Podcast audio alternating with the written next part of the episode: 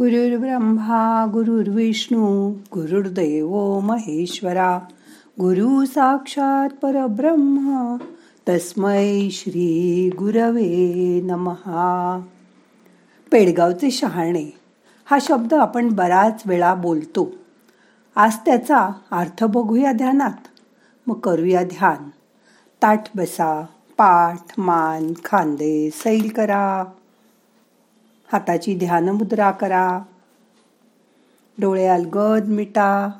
मोठा श्वास घ्या. सावकाश सोडा. आपण बरेच वेळा पेडगावचे शहाणे किंवा काही कधी समजलं समोरच्याला पण समजत नाही असं दाखवत असेल तर म्हणतो काय वेळ पाडगून पांघरून पेडगावला जातोयस? असं नको करू. त्यामागे हे पेडगाव कुठून आलं? त्याची एक कथा ऐका. सहा जून सोळाशे चौऱ्याहत्तरला शिवराज्याभिषेक संपन्न झाला. हा अद्वितीय सोहळ्यासाठी एकूण साधारण त्या काळात एक कोटी रुपये खर्च आला.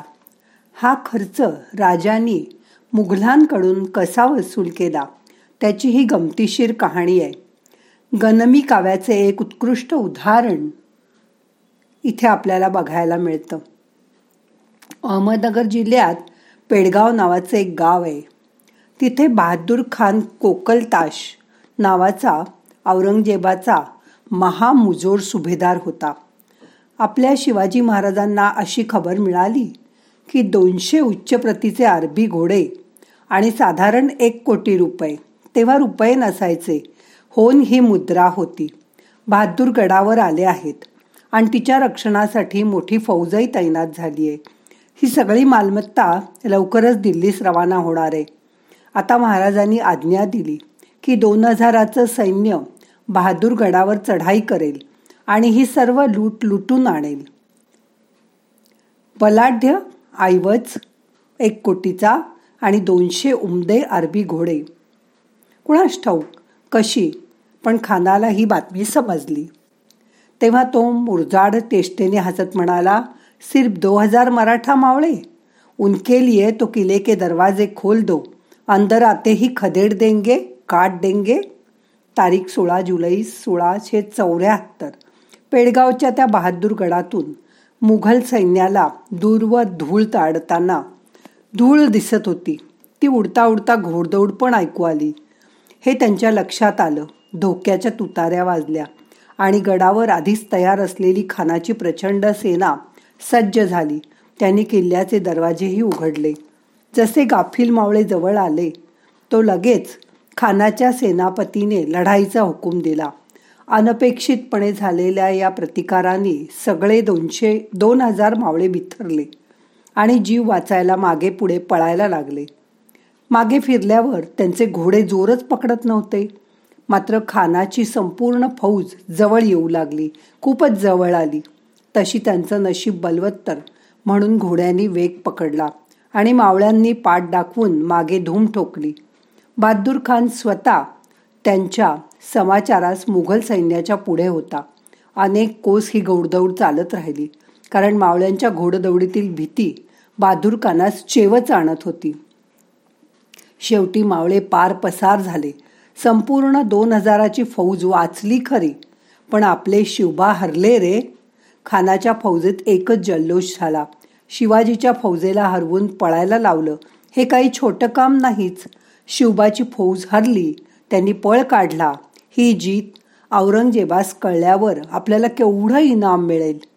या आनंदात बहादूर खान छाती फुगवून घोड्यावरून दौलत दौलत परतत होता. तितक्यात सगळं सैन्य एकदम शांत झालं. डोळे विस्फारून दूरवर असलेल्या बहादूर कडाकडे बघू लागलं. तिथून धुराचे मोठमोठे लोट किल्ल्यातून बाहेर पडताना दिसत होते. खानानी भीतीने आवंडा गिळत किल्लेदाराला विचारलं अगर हम सब यहाँ है तो किले पर कौन है? कोई नहीं जहापना।